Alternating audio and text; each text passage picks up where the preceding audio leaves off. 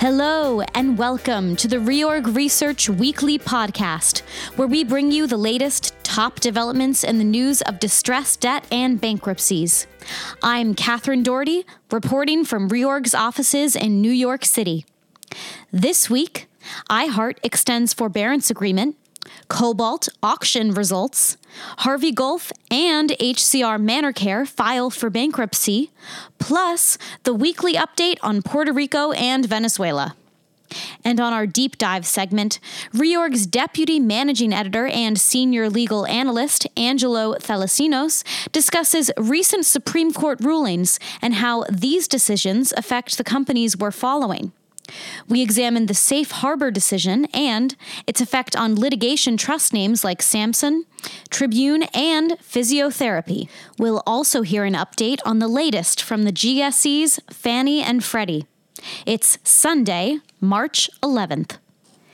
This week, an anticipated iHeart bankruptcy filing was pushed further after the media company and its consenting lenders extended a forbearance agreement to the earliest of Monday, March 12th at 11:59 p.m. Central Time, or an event of default under the credit agreement other than those that resulted in entry into the forbearance agreement.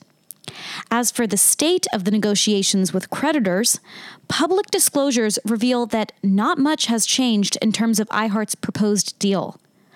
On Monday, iHeart attached a draft RSA and restructuring term sheet that was shared with interest holders across the cap stack. While it did reveal the contemplated venue for the bankruptcy in the Southern District of Texas, the term sheet largely followed the same general contours of the harmonizing term sheet that iHeart released the previous week. Those terms still include an equity distribution going to the existing equity sponsors, Bain and Thomas H. Lee Partners, which had been a point of contention and difference in the terms proposed by the co op group. Sources told Reorg, however, that equity allocation was not the only open item being negotiated.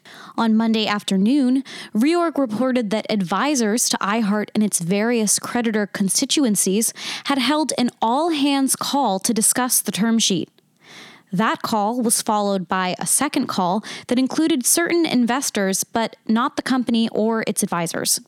Separately, iHeart, as part of Clear Channel Outdoor Holdings, controlling stockholder group, moved on Wednesday to dismiss the lawsuit filed by Norfolk County Retirement System, which was filed in the Delaware Chancery Court. We'll continue to follow the iHeart situation as it progresses this week. Cobalt International Energy reported results of its long awaited auction of its Gulf of Mexico assets this week and brought in aggregate bids of 578 million. Now, I'm going to go to Jim in Houston. Jim, can you tell us who was the big winner this week? Thank you, Catherine, and greetings from warm and sunny Houston, Texas. And yes, Total SA, the French supermajor, was the big winner in last week's auction, scarfing down Cobalt's anchor discovery for 181 million. Total also partnered with Statoil of Norway to take North Platte off Cobalt's hands for about 340 million, and for good measure, some exploration assets for 25 million. Total seems to like the anchor. Back in January, it acquired Samson Offshore Anchor, which held a 12.5% interest. So between that and the Cobalt leases, it now holds 32.5% of the prospect, which is operated by Chevron with a 55% interest. Total's been busy elsewhere in the Gulf, having announced in January a major discovery at its deepwater Ballymore prospect. Back to Cobalt. The auction drew aggregate bids of 578 million, which the unsecured note holders described as dismal. Nevertheless, the company amended its disclosure statement to provide for 52% to 90% recoveries for the second liens and to reflect an agreement with first liens for the treatment of their claims that would avoid reinstatement. Judge Marvin Isgur approved the debtor's disclosure statement and scheduled a confirmation hearing for April 3rd. Thanks, Jim. And that wasn't the only interesting story coming out of the Gulf Coast this week, was it, Jim? No, Catherine, it sure wasn't, and it's the Guidry family again, specifically Shane Guidry, a star of mega recreational vehicles, part time, former part time reserve deputy sheriff in Jefferson Parish, Louisiana, and like his father and grandfather before him, the CEO of Harvey Gulf. Now, Harvey this week filed for Chapter 11 in the Southern District of Texas with a pre-PAC that'll equitize more than 70%, or nearly a billion, of the pre-petition funded debt. Debtors will convert a substantial portion of their approximately 1.2 billion in secured debt into a new 350 million dollar first lien term loan exit facility. Secured lenders will get their pro rata share of that, along with 100% of reorganized equity, subject to dilution by a, a, management incentive plan, and warrants in the equity of Harvey shipyard assets in Gulfport, Mississippi, and New Orleans. Now, like Hornbeck Offshore, Harvey's focus is on vessels qualified under the Jones Act, which requires that all goods transported between U.S. ports be carried on U.S. flagged ships constructed in the U.S., owned by U.S. citizens, and crewed by, yes, you guessed it, U.S. citizens or permanent residents. So, like Hornbeck, Harvey stands to benefit from any revival of activity in the Gulf. And let's hope that the good times will be rolling again soon for the oil men of the Deepwater Gulf. Back to you, Catherine. And Harvey was one of two filings we saw this week. Late Sunday night, HCR ManorCare filed for Chapter 11 in the Bankruptcy Court of Delaware. The provider of short term post hospital services and long term care based in Ohio came to the bankruptcy court with a prepackaged plan of reorganization in hand. The plan contemplates that HCP Mezzanine Lender LP a wholly owned subsidiary of Quality Care Properties Inc., would acquire all of the newly issued and outstanding common stock of the HCR parent holding company in exchange for the discharge of QCP's claims against HCR. I should note that HCR's operating subsidiaries are not debtors. As of the petition date, QCP had claims for around 445 million for due and unpaid rent under HCR's master lease. At the company's first day hearing, counsel for QCP said it would have 8 billion due under the remaining term of the master lease and at least 1 billion even after accounting for caps under the bankruptcy code. But QCP has agreed to equitize all of these claims under the plan. On Tuesday, Judge Kevin Gross granted first day relief for the debtors and set a combined plan and disclosure statement hearing for next month on Friday, April 13th. And on the island of Puerto Rico, on Sunday evening a week ago, the Puerto Rico Energy Commission, or PREC, filed an adversary complaint against the PROMESA Oversight Board and PREPA, the Commonwealth's power authority, seeking a declaratory judgment that PROMESA can neither mandate nor authorize PREPA to take substantive electricity actions that are subject to the Commission's jurisdiction, but that the Commission has not authorized. The complaint focuses on the fiscal plan submitted by PREPA, explaining that the plan proposes actions that will affect Puerto Rico's substantive electricity policy, actions relating to PREPA's power supply mix, capital and operating expenditures, internal operations, revenue requirements, and rate design, among other things. PREPA was a focus in Governor Ricardo Rossello's State of the Commonwealth address at the beginning of the week. The governor announced the filing of legislation to execute a proposed privatization of PREPA and accompanying energy reform, as well as new labor reform initiatives. The utility was also featured in Wednesday's omnibus hearing, when Proskauer's Martin Bienenstock, as counsel to the Oversight Board, said PREPA may have sufficient funds to get itself at least into early May as a result of greater than expected electric bill collections including pre hurricane ones.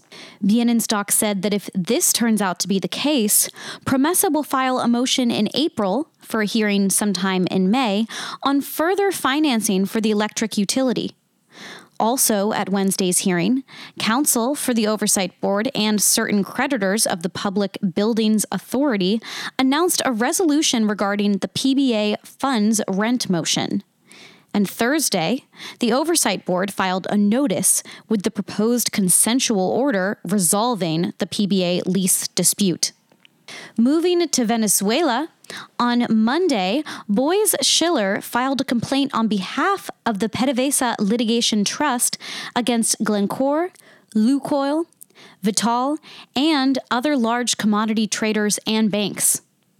According to the lawsuit dated March 5th, PDVSA's losses as a result of the defendant's actions amounted to many billions of dollars.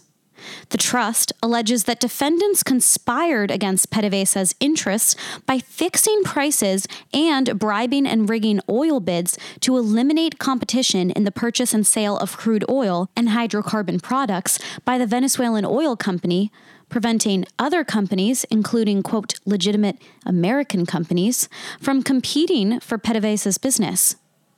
The defendants allegedly caused PDVSA to pay inflated prices for the purchase of products and services and accept artificially low prices for products it sold, according to the lawsuit.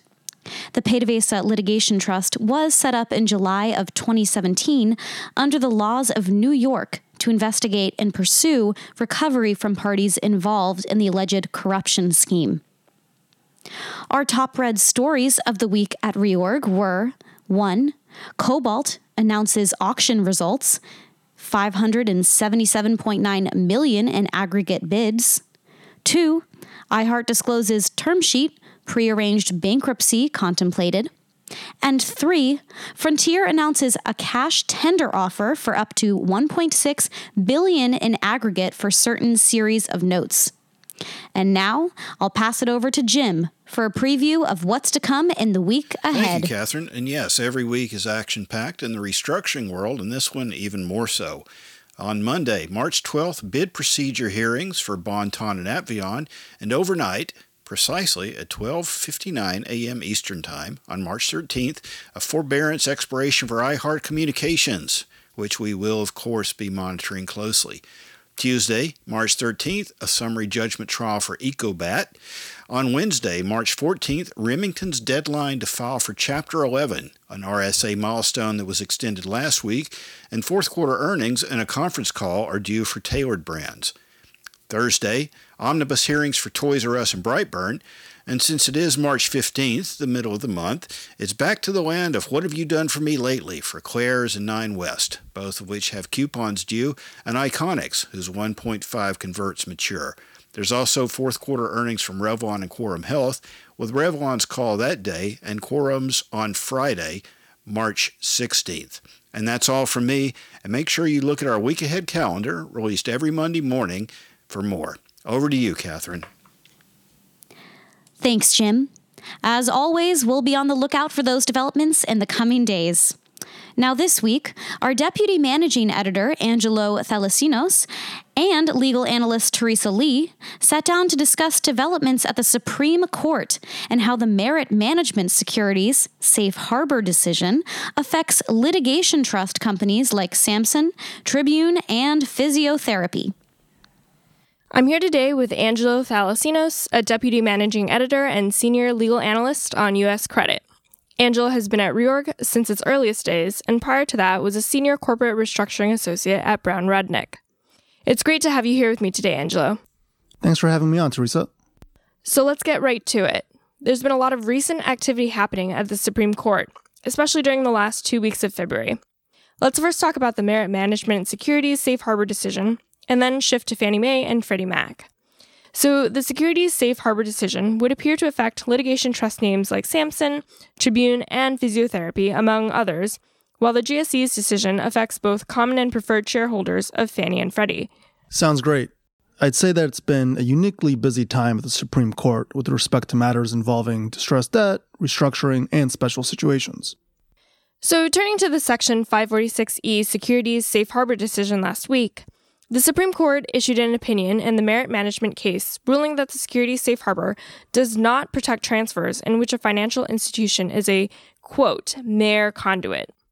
That decision appears to turn years of broadening interpretation of the safe harbor on its head. Can you give us a little bit of background on the safe harbor and its importance? Yeah, of course. The security safe harbor of Section 546E is a limitation of a trustee's power to avoid fraudulent transfers under the Bankruptcy Code. Generally, fraudulent transfers are transfers of property by companies with the actual intent to hinder, delay, or defraud a creditor, or, more commonly, with constructive fraud, which would result, among other things, from the debtor receiving less than reasonably equivalent value for a transfer and the debtor was insolvent or rendered insolvent at the time. Generally, the avoidance powers are intended to implement the core principles of bankruptcy, including equality of distribution. However, there are a number of limits on that avoidance power, including the security safe harbor. The general intent of that safe harbor is to protect certain securities or financial transactions involving securities participants, including financial institutions. But as with most things, the devil's in the details, and that's what the Supreme Court focused on.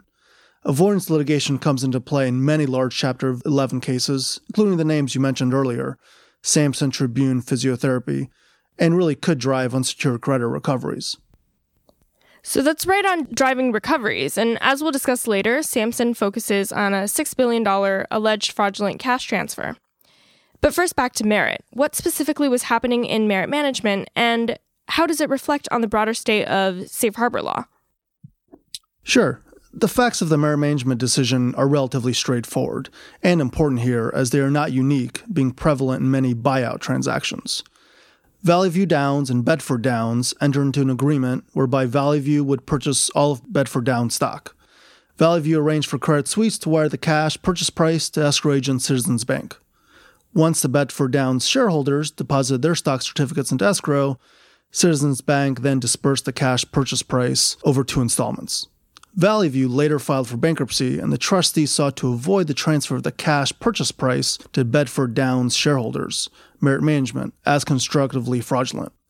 That's the general framework. As the Supreme Court put it, they had to decide whether a transfer from A to D is protected by the security safe harbor when such transfer was executed via B and C as intermediaries.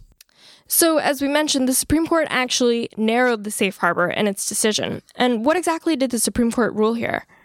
That's right. The Supreme Court focused on the transfer that the trustee is seeking to avoid in its securities safe harbor analysis, a narrower approach overruling certain other cases that expanded the analysis. So, it is irrelevant to the analysis when a financial institution played a mere intermediary or conduit role. A to D, the overarching transfer the trustee seeks to avoid is the relevant one. In that context, the security safe harbor did not apply because the trustee sought to avoid the Valley View to Merit transfer, and neither of those entities was argued to be a covered entity under the safe harbor. Thus, the ultimate beneficiary of the transfer is not immunized simply because the transfer was routed through a financial institution. And can you tell us a little bit about why that ruling is important in the context of avoidance litigation generally? The significance of the decision comes from the prevalence of the underlying facts combined with a narrow approach to safe harbor. The not uncommon fact pattern of buyer to selling shareholder transfers routed through financial institutions are now no longer protected by the security safe harbor. That's not to say that such transfers may not otherwise be protected or defended against avoidance, but the security safe harbor appears to no longer be available.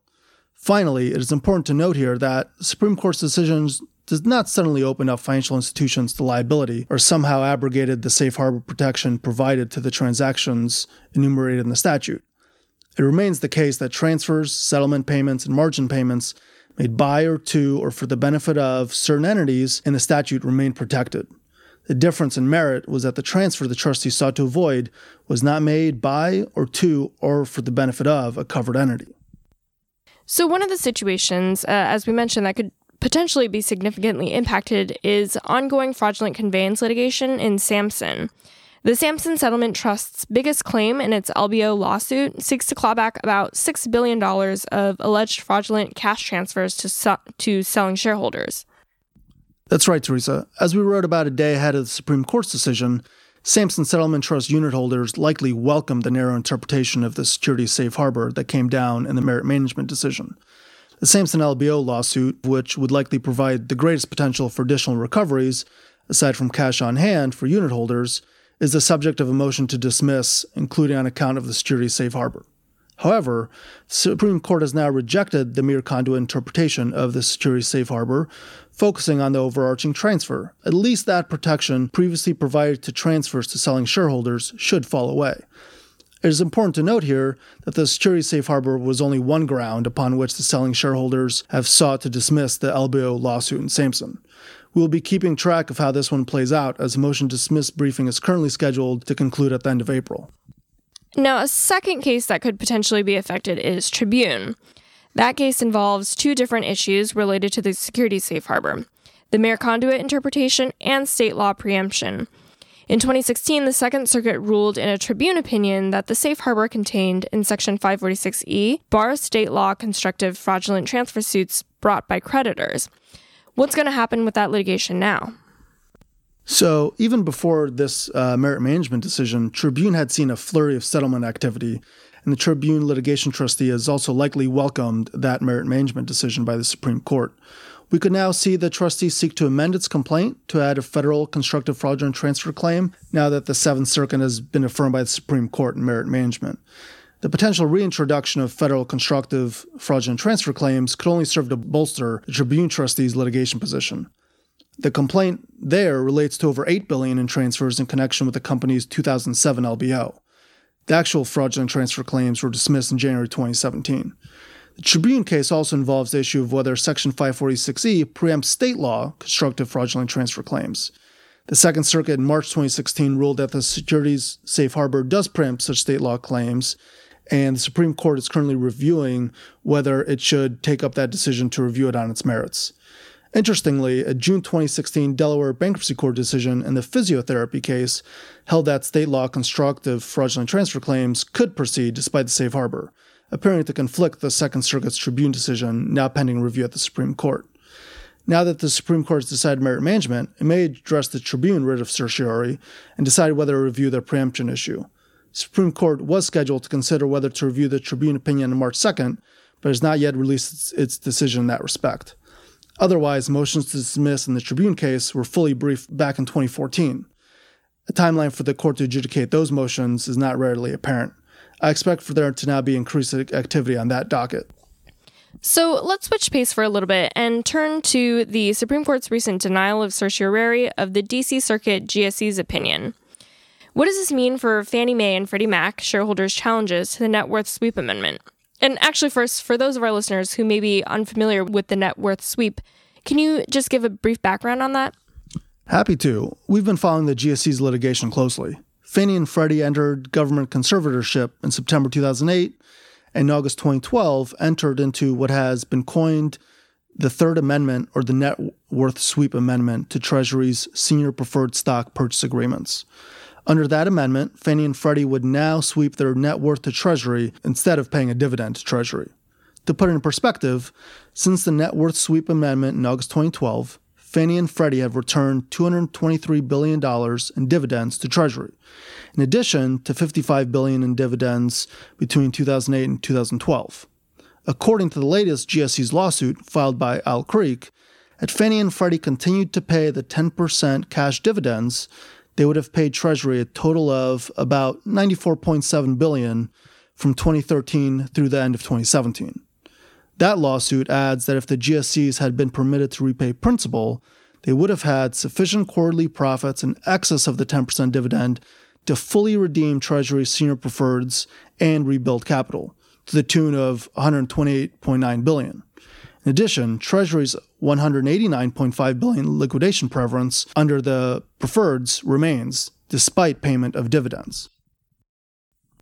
Now, obviously, there's been a lot of litigation on that from shareholders of Fannie and Freddie. Uh, how have those parties generally fared in court? That's right. Th- that net worth sweep amendment prompted a litany of similar lawsuits in various federal courts across the country, alleging that the net worth sweep amendment was prohibited under law, in addition to seeking damages, with certain more recent cases also posing constitutional challenges to the authority of FHFA. Shareholders' contract based claims seek damages largely on account of deprivation of the opportunity to receive dividends and breach of liquidation preference provisions. To date, shareholder statutory and constitutional claims have been consistently dismissed by district courts, with those dismissals upheld by circuit courts. Contract based claims seeking damages have also been largely dismissed, with an important exception and development that I'll explore in a minute. There are also a number of separate takings clause lawsuits pending in the Court of Federal Claims, alleging that the net worth sweep resulted in a taking by the government that needs to be compensated. The takings lawsuits will soon enter into a motion to dismiss briefing stage, expected to last through the calendar year. And so, how does the Supreme Court's decision denying review of the DC Circuit decision play into all of this? In short, the Supreme Court left intact the dismissal of shareholder statutory claims, alleging that the adoption of the net worth sweep amendment exceeded FHFA's and Treasury's authority under the Housing and Economic Recovery Act, and FHFA and Treasury each engaged in arbitrary and capricious conduct in violation of the Administrative Procedure Act.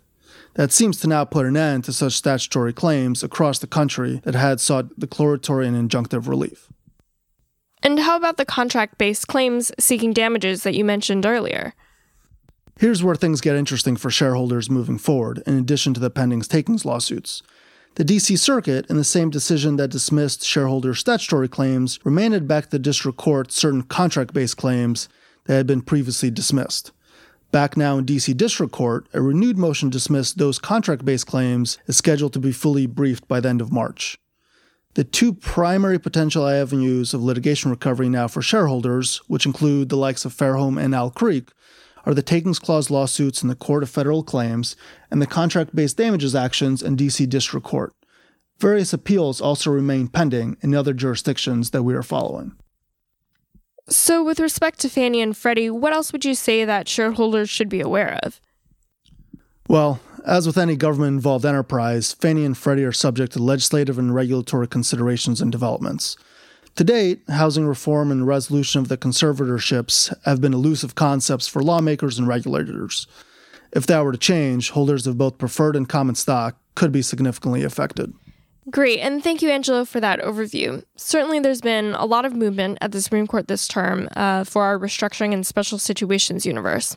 Thank you, Angelo, for joining us here today, and thank you to our listeners. Make sure to tune in next time.